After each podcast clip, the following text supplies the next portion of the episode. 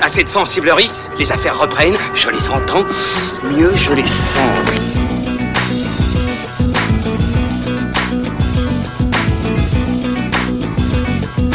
Qu'est-ce que c'est que ce foutoir, mon petit Bernard? C'est l'engin de guerre le plus puissant de tout l'univers. Salut à toutes et à tous et soyez les bienvenus sur Fin de séance, épisode 63, votre podcast ciné qui vous donne la parole en sortie de salle comme chaque semaine depuis le Hurling Pub dans le 5e arrondissement de Paris. Sauf que aujourd'hui, grève des transports oblige, vous l'avez entendu, nous avons dû ces derniers temps et malheureusement quelque peu ralentir la cadence. Mais pour parler de l'événement cinématographique de ce mois de décembre et pour ce dernier épisode de l'année 2019, et puisque nous sommes tous coincés dans nos banlieues respectives, j'ai pris la décision d'enregistrer tout seul ce nouvel épisode qui va donc traiter, vous l'avez compris, de Star Wars épisode 9, l'ascension des Skywalker. Alors, si vous êtes prêts et que vous n'avez pas peur des gros spoilers, parce qu'il va y en avoir pas mal, écoutons tout de suite les avis des spectateurs en sortie de salle et on en parle juste après. Bon, cette mission, c'est quoi Bah, il est très bien, mais les meilleurs restent quand même les anciens, je trouve. Mais lui, il est pas mal aussi. Bah, c'est une très belle trilogie. Euh, Je pense que ça bat euh, largement Harry Potter. Je vous conseille d'aller le voir. Dans l'ensemble, euh, le film il est bien pour euh, un film Disney quoi. C'est c'est comme les blockbusters, euh, comme les Transformers, ces choses comme ça en fait. Il est un peu ouais, tué Star Wars. ouais. Bon, il y a toujours le euh, l'histoire, euh, la continuité de Star Wars, mais on voit quand même c'est un grand film d'action quoi. C'était une belle fin, une belle fin de trilogie. J'ai pas du tout vu venir le retour de Palpatine. Pour moi, c'est le meilleur des trois derniers. On peut, on peut avoir une suite encore. On aime retrouver l'univers, les personnages, mais en fait on est déçu parce qu'on aime vraiment ça en fait. Et que ça va trop vite, beaucoup trop vite, on n'y croit pas. C'est un peu du fan service aussi, hein. c'est vraiment euh, pour rester un peu dans l'univers et c'est pas assez épique, c'est pas assez long, c'est pas assez creusé. voilà. Je sais pas, peut-être que je comprends plus, j'en sais rien, mais... Euh, on est un peu déçus. Euh, ça reste un peu en surface, ça, enchaîne, enchaîne les scènes. Euh, On n'est pas super impressionné. Il y a des moments, ça accélère euh, et les meilleures scènes passent en une seconde. Et, euh, et je sais pas, moi, ils m'ont pas, ils ont pas réussi à m'avoir en fait. On en sort sans scène vraiment épique, sans conclusion. Enfin, je sais pas, je, suis très déçu. Poe, on n'y croit pas. Finn, on n'y croit jamais. Finalement, mon préféré, moi, ça restera le 7. Je reste plus marqué même par la prélogie que par les trois qu'on vient d'avoir. Et ok. Il nous a fait une ressucée un peu de tout, de tout ce qu'on a vu dans les six premiers. voilà. An instinct.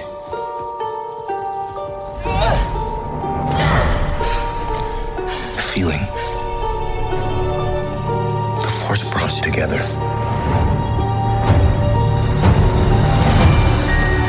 We're not alone. Good people will fight if we lead them. People keep telling me they know me. No one does.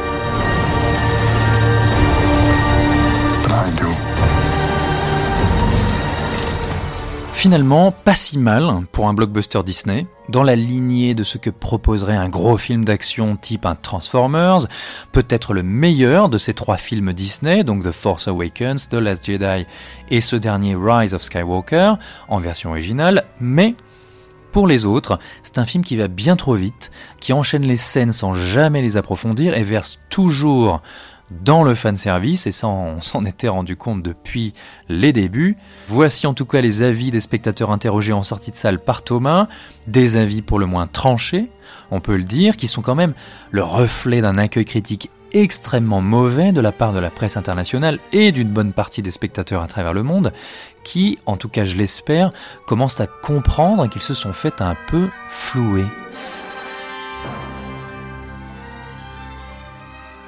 Chaque sortie d'un nouvel épisode de l'ère Disney au cinéma affiche un box-office inférieur à son prédécesseur, c'est-à-dire que chaque film fait de moins en moins bien. Et s'il restera bien évidemment des millions de fans à travers le monde et quelques journalistes pour défendre ce neuvième film, franchement, leurs arguments deviennent, en tout cas pour nous, de plus en plus difficiles à entendre. Alors, pour ce dernier opus signé J.J. Abrams, qui fait son grand retour depuis l'épisode 7, nous retrouvons théoriquement les personnages centraux, qui sont Ray, Finn, Poe Dameron et BB-8, à peu près dans la même situation qu'à la fin de The Last Jedi, c'est-à-dire face à un First Order plus puissant que jamais, triomphant à la fin de ce huitième épisode, mais un huitième épisode qui laissait entrevoir l'étincelle, en tout cas la renaissance de cette flamme de la rébellion. Alors, autant l'avouer tout de suite, je n'apprécie aucunement le très bancal The Last Jedi, huitième film donc de la saga qui était une réalisation du pourtant très talentueux Ryan Johnson. Mais force est de constater que, à l'inverse de cet hommage pauvre et sans une once d'originalité qu'était The Force Awakens, cet épisode 8, sorti il y a maintenant deux ans, avait eu l'audace de proposer de la nouveauté et du changement dans une série qui n'arrivait pas à sortir d'une forme de nostalgie totalement mortifère. Malheureusement, vous vous en souvenez sans doute, bousculer les habitudes des fans, voire des fanatiques les plus rudes, aura déclenché un ouragan de commentaires furieux, de menaces de mort sur les réseaux sociaux, ainsi que j'ai bien l'impression, la rancune de J.J. Abrams qui a vu les éléments de sa narration être mis au placard par son successeur. Aussi, c'est avec la couardise la plus flagrante et une terrible maladresse que l'ascension des Skywalker efface, mais alors d'un coup de baguette magique, tout l'héritage de l'épisode précédent. Par exemple, souvenez-vous que dans l'épisode 8, Ryan Johnson présentait la destruction de cette technologie qui permettait au First Order de traquer n'importe quel vaisseau en hyperespace. C'était ça le sacrifice de, euh, il me semble qu'elle était amiral, l'amiral Holdo, qui propulsait son vaisseau en vitesse lumière pour fendre le vaisseau amiral du First Order, d'ailleurs pour un plan, il faut le dire, assez spectaculaire. Eh bien, sur ce sujet, Abrams fait un rétropédalage total, et dès l'ouverture, il nous présente une course folle à travers les étoiles dans lesquelles les chasseurs taille du First Order poursuivent le Faucon Millennium en vitesse lumière, de planète en planète, en le traquant à tous les coups. Alors pourquoi? Comment? Eh bien peu importe, en fait le film n'apportera jamais la réponse. On vous a expliqué une chose dans l'épisode précédent, ça ne plaît plus, faisons marche arrière. En fait, dès l'ouverture de cet épisode 9, les problèmes sont flagrants. Tout de suite, on a affaire à un film Star Wars. Bon, et on peut dire que c'est le cas depuis les débuts du rachat Disney, mais on a affaire à un film Star Wars qui ne sait plus comment raconter Star Wars. C'est-à-dire que tout commence également avec un Kylo Ren massacrant une foule de personnages inconnus sur une planète anonyme, un monde que nous ne reverrons d'ailleurs jamais. Nous ne savons pas où nous sommes, nous ne savons pas ce qu'il se passe. Qui sont ces types que Kylo Ren massacre à la pelle? Encore une fois, il faut aller lire les romans annexes, les bouquins qui sortent en périphérie du film, pour apprendre que nous sommes sur Mustafar, la planète de la prélogie, cette planète volcanique qui est ici transformée en forêt. Bon. Et ça, le film n'est pas capable de nous l'expliquer. Et d'ailleurs, cette succession de planètes totalement mystérieuses que va traverser le faucon, nous n'y reviendrons jamais, nous n'en parlerons jamais. En fait, l'important dans cette introduction, c'est ce qu'on appelle le MacGuffin. Et le MacGuffin, pour celles et ceux qui ne savent pas ce que c'est, c'est un ressort narratif assez classique, un peu risqué, il faut le dire, qui consiste à présenter ou à introduire un objet fabuleux menant à la grande révélation finale. C'est-à-dire, chez Indiana Jones, c'est l'arche d'alliance qu'il faut retrouver pendant toute l'intrigue. C'est l'anneau unique chez Tolkien, la mallette dans Pulp Fiction par exemple. Et dans cet épisode 9, c'est cette antique boussole du côté obscur menant vers une planète lointaine sur laquelle se cache nul autre que l'empereur Palpatine. Oui, l'empereur Palpatine est bien de retour dans l'épisode 9. Donc si vous voulez, moi qui ne jure que par la trilogie originale de George Lucas, je dirais que dès les débuts, le plus grand crime de cet épisode 9, c'est de nous expliquer que la trilogie originelle de George Lucas et le sacrifice de Vador pour sauver son fils à la fin du retour du Jedi n'a servi à rien. Long have I waited. And now you're coming together.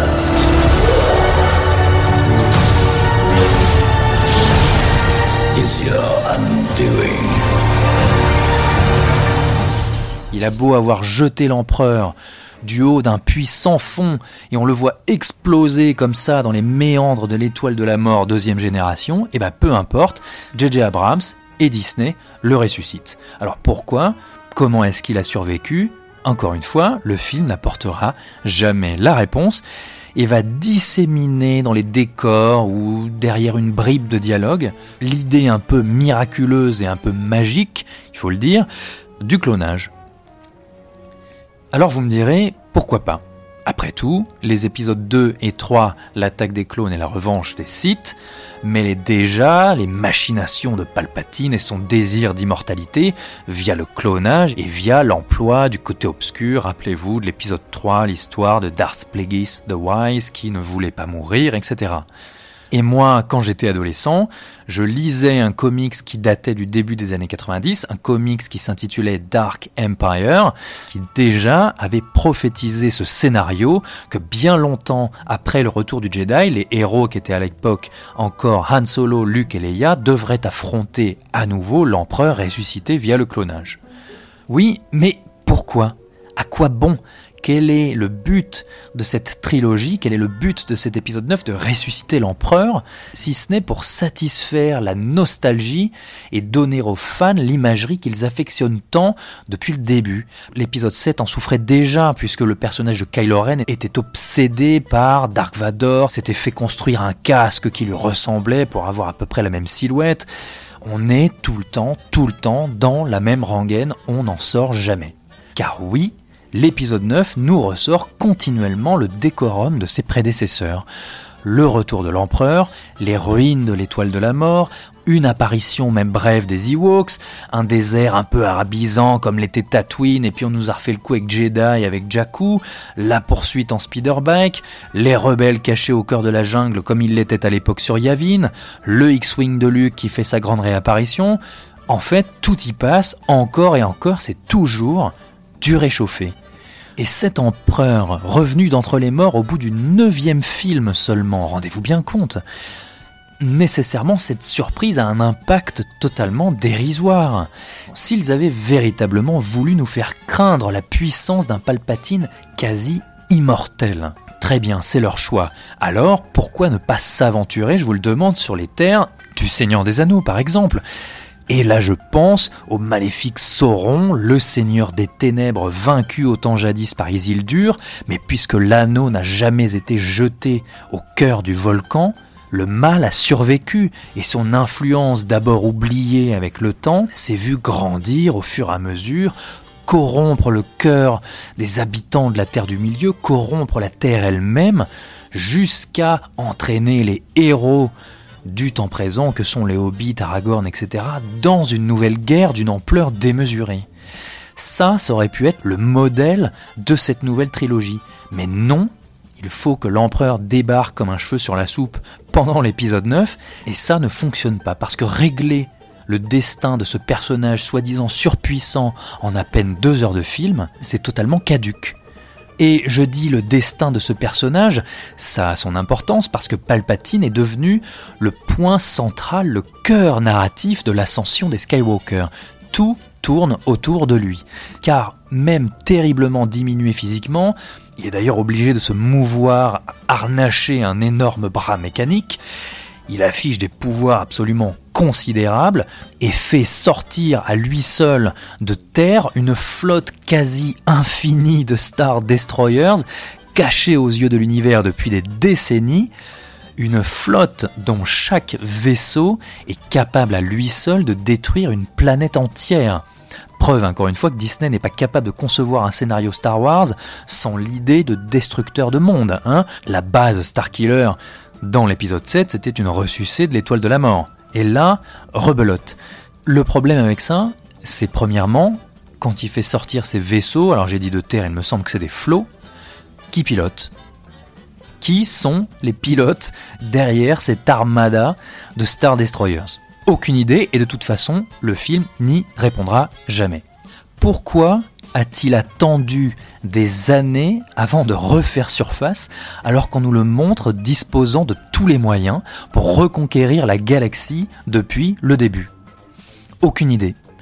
Pourquoi, alors qu'il annonce avoir secrètement donné naissance au First Order, pourquoi souhaite-t-il soudain le faire muter en ce qu'il appelle le Final Order, alors qu'à la fin de The Last Jedi, le First Order est en position de force absolue dans toute la galaxie? Encore une fois, aucune idée. En fait, le film ne s'embarrasse pas d'y répondre, je pense qu'il ne cherche même pas à y répondre, et je pense que la réponse n'est pas à trouver dans le scénario. Je pense qu'ils n'ont pas la réponse, que l'imagerie leur importait bien plus que la cohérence, et une fois encore, ce sont les armées d'auteurs de romans, de bandes dessinées, de jeux vidéo et autres produits dérivés qui se chargeront, a posteriori, de combler les lacunes du scénario, comme à chaque fois depuis le rachat avec Disney, c'est toujours, toujours la même rengaine. The Force Awakens n'était pas capable d'instaurer et d'expliquer son univers, de nous expliquer d'où venait le First Order. Il a fallu aller lire les bouquins, les BD, c'est quand même un monde que les successeurs d'une trilogie qui dès les années 77 a su créer en l'espace de quelques temps un univers totalement cohérent qu'on était capable de saisir quasi instantanément sans se poser la moindre question et que là, avec tout ce temps qui a passé avec cette soi-disant compréhension de l'univers, ces millions de fans à travers le monde qui sont familiers de cette mythologie, qu'on ne puisse pas nous présenter les choses clairement. Comme je le disais autrefois sur un podcast sur Disney et la Reine des Neiges, je pense sincèrement qu'il y a un savoir-faire perdu. Ils ne savent plus faire ça. What, uh, what are you doing there, 3PO? Taking one last look, sir. At my friends.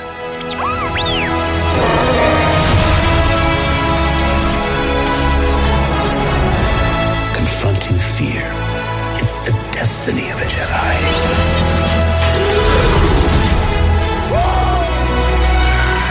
Your destiny.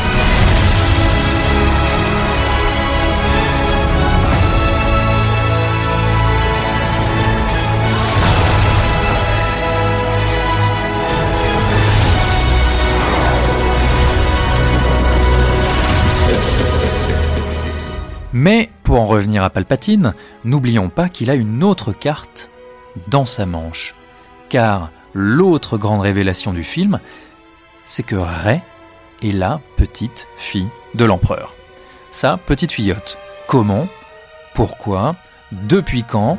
Aucune idée. Encore une fois, le film n'y répondra jamais. Rey s'appelle Rey Palpatine.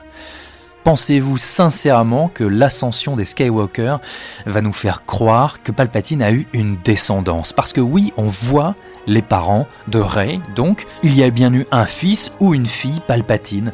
Et ça, ça paraît fou comme information. Le fils ou la fille de l'empereur. Est-ce que vous mesurez un peu l'ampleur de la révélation et l'ampleur des intrigues et des histoires qui auraient pu naître d'une telle idée? Est-ce que son fils avait la force? Qui était-il? Détestait-il son père? Comment s'est passée sa vie, son éducation A-t-il dû fuir? Si l'empereur avait un fils dès les débuts, qui donc possédait probablement la force, pourquoi est-il allé s'embêter à convaincre Anakin de rejoindre le côté obscur? On imagine que le fils de l'empereur disposait probablement d'une puissance naturellement phénoménale, mais tout ça, à la trappe, aucune idée, ça n'intéresse pas le film. Et si vous voulez, moi qui n'aime pas l'épisode 8, Ryan Johnson avait quand même eu la présence d'esprit de briser l'obsession d'Abrams pour cette idée d'héritage, en affirmant que les parents de l'héroïne n'étaient personne. Mais, comme je le disais, une fois encore, cet épisode se rétracte. En fait, tous les personnages souffrent, mais alors terriblement de cette narration totalement peureuse et en rétropédalage. Aucun des personnages n'existe plus vraiment. Alors je sauverai néanmoins le personnage de Kylo Ren, je sais qu'il n'est pas véritablement apprécié par le public, mais je trouve que la justesse du jeu d'Adam Driver fait que Kylo Ren, alias Ben Solo, existe. On comprend ses motivations, on saisit son parcours, il a une façon de se mouvoir, il a quelque chose dans l'attitude, dans le regard, je trouve que lui, il fonctionne. Et Ray, je pense que Daisy Ridley livre vraiment un travail assez fin et honnête. Je pourrais croire à Ray comme nouvelle héroïne de cette trilogie. Je ne dis pas que les films sont capables de la traiter, loin de là, hein. ils n'ont pas été capables de lui construire un arc narratif cohérent, et une succession d'épreuves lui permettant de vraiment s'accomplir en tant qu'héritière des Jedi. Ce n'est pas le cas, mais ce personnage bénéficie quand même d'un temps de présence à l'écran et de suffisamment de scènes pour exister. Mais les autres, Poe, Finn, mais que sont-ils devenus? Après quoi court Poe et Finn pendant tout le film Toutes les scènes avec ces personnages n'existent pas, il n'y a rien. Je reviens sur Finn, qui souhaite absolument dire quelque chose, avouer quelque chose de très important à Rey pendant toute l'intrigue. Encore une fois, on ne le saura jamais. Le film ne s'y intéresse pas. Et Rose, le personnage de Rose qu'avait introduit Ryan Johnson, avec lequel il avait d'ailleurs laissé entrevoir peut-être une histoire d'amour naissante avec Finn, et eh ben elle, elle se retrouve au rang de figurante, elle disparaît totalement. Lando, D'où est-ce qu'il vient, Lando? Qu'est-ce qu'il a foutu pendant toutes ces années? Qu'est-il devenu? On parle quand même d'un personnage culte. Et encore une fois, aucune idée. Le film ne s'y intéresse pas. Il nous resserve Lando parce qu'il est devenu un peu populaire avec Solo. Il porte d'ailleurs à peu près les mêmes vêtements. Et là, Lando débarque comme ça, euh, à l'improviste. Oh, Leia m'a passé un coup de téléphone et me voilà.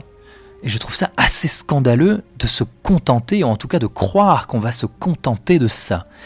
Ne rien expliquer, ne rien explorer, aller plus vite, toujours plus vite et livrer aux spectateurs un amoncellement de scènes d'action et de nouveaux personnages pour satisfaire un espèce de désir de spectacle et de nostalgie. C'est tout.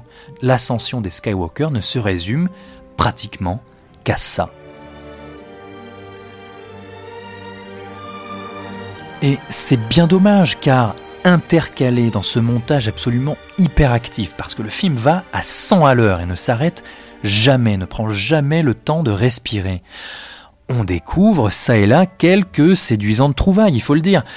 Par exemple, pourquoi le film ne s'attarde pas sur cette espèce de base spatiale construite au cœur d'un immense, un colossal astéroïde gelé? Voilà enfin un décor intéressant et je rajouterais même plutôt inédit dans la franchise. Eh bien, encore une fois, on ne s'y attarde pas, on y reste deux minutes, alors qu'il nous l'avait montré dans la bande-annonce, pour nous en mettre plein les yeux. Et si la quasi-totalité des décors de ce film sont d'une pauvreté assez hallucinante pour un Star Wars, je vous mets au défi de vous souvenir réellement d'un décor en particulier, et de toute façon on ne s'y attarde pas, je maintiens que cet astéroïde aurait pu être le cœur d'une intrigue intéressante, notamment pourquoi pas, si on rêve un peu, de la réintroduction d'un Lando Calrissian qu'on imagine à la retraite, retranché dans ce qui semble être une espèce de colonie minière, comme dans ses jeunes années. Lando aurait pu retourner à ses amours d'autrefois et les héros seraient allés le tirer de son fauteuil roulant. Et ça, ça aurait pu être vachement plus prenant. Mais cette trilogie, je le disais tout à l'heure, elle ne sait pas raconter Star Wars. Le savoir-faire est perdu. Ils ne savent pas renouer avec cet esprit de mythe et de conte fabuleux de la trilogie originelle qui, en l'espace de quelques phrases et de quelques idées d'un élément de décor, laissaient entrevoir un univers gigantesque, sans fin et plein de possibilités. Mais aujourd'hui, en 2019, et ça depuis pas mal d'années, je dirais même depuis la prélogie, et bien avant d'ailleurs, l'univers étendu, qu'il soit moderne ou ancien, ou des séries d'animation comme Clone Wars en images de synthèse et Rebels, ont versé presque automatiquement dans une forme de fantaisie de bas étage. Je citais tout à l'heure Le Seigneur des Anneaux, mais on est malheureusement dans une mauvaise forme, oui, de pseudo-Tolkien, où on ne sait plus comment traiter la force de manière spirituelle et mystérieuse et où on en fait une forme, disons-le franchement, de force magique qui est capable de tout résoudre, où on peut s'en servir comme service postal intergalactique et on se transmet des objets par planète interposée, on est capable de se battre à distance, les fantômes sont obligés de faire des efforts pour se concentrer pour rattraper un sabre ou lever un vaisseau, et on peut même guérir des blessures mortelles, voire sauver des personnages de la mort. Et si, pour sauver un personnage de la mort, il ne suffit que d'apposer les mains sur sa plaie, alors on se demande un peu pourquoi Palpatine s'est compliqué la tâche avec ses affaires de clonage depuis des années. Parce que finalement, eh ben, c'était pas très compliqué de le faire peu importe que ça et là, on trouve un élément intéressant. Peu importe que ça et là, il y a un personnage qui a l'air cool ou un décor qui soit pas plus mal qu'un autre. L'esprit Star Wars est perdu. pour de bon, je n'en sais rien. Il y a plein de fans après tout à travers le monde qui y trouvent leur compte. Mais ce sont des films qui n'osent plus raconter les choses, être un peu économe dans ce qu'ils montrent de cet univers. Les anciens se gardaient bien d'en servir des caisses. C'est avec cette forme d'abstraction que je pense on arrivait à créer cette envie d'en voir plus. Et c'est aussi une saga, on le répète et on le répète encore, qui ne sait plus prendre des risques. Quand on nous fait croire que soudainement tout va basculer, c'est-à-dire effacer la mémoire de ces 3 PO et plus rien ne sera jamais comme avant, et eh ben non, crac, R2D2 lui fait un téléchargement magique et ces 3 PO retrouvent toute sa mémoire. Le film revient toujours sur ses pas, c'est comme ressusciter l'empereur. This will be the final word in the story of Skywalker.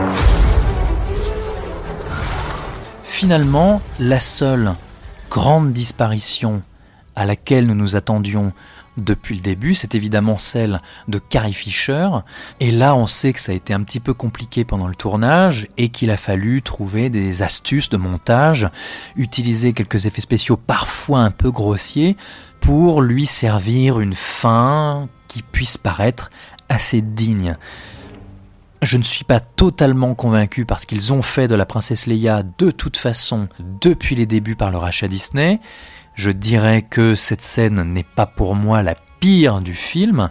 Je trouve qu'il y a bien plus insultant pour l'univers Star Wars, mais j'y vois aussi une forme de mea culpa pour quelque chose qui m'avait profondément choqué dans The Force Awakens après la mort de Han Solo c'est que de retour sur cette base rebelle, Rey se jette dans les bras de Leia et laisse totalement Chewbacca euh, seul à son sort dans un coin, rien à foutre. Et là, pour se rattraper, J.J. Abrams nous sert une scène où alors là, Chewbacca fond en larmes, tombe sur le sol, pousse des cris, martèle avec ses poings. Je trouve ça absolument ringard, ridicule et d'un mauvais goût sans borne. Et je trouve ça profondément vulgaire d'avoir traité le personnage de cette manière. À la sortie de la salle, ma réflexion a été la suivante. Durant la presque totalité de l'intrigue, on se retrouve dans cet épisode 9 face à des personnages qui errent sans cesse dans les ruines de la trilogie originale à la recherche de sens ou à la recherche d'un guide. C'est un film qui fouille les restes, qui fouille les ruines. C'est un film de fossoyeur. Mais aujourd'hui, à la lumière de cette séquence finale que je vais donc révéler, dans laquelle Ray renonce à son terrible patronyme pour adopter celui de Luke à la place, j'ajouterai que Star Wars épisode 9 est le film d'un cinéaste obsédé par l'idée de l'héritage et l'idée de la légitimité. Un homme qui, comme son héroïne, refuse d'être la progéniture non désirée, le Palpatine, et souhaite prouver à tous qu'il peut être lui aussi un Skywalker. Mais, malheureusement pour lui, ça ne fonctionne pas comme ça. The Force will be with you. Always.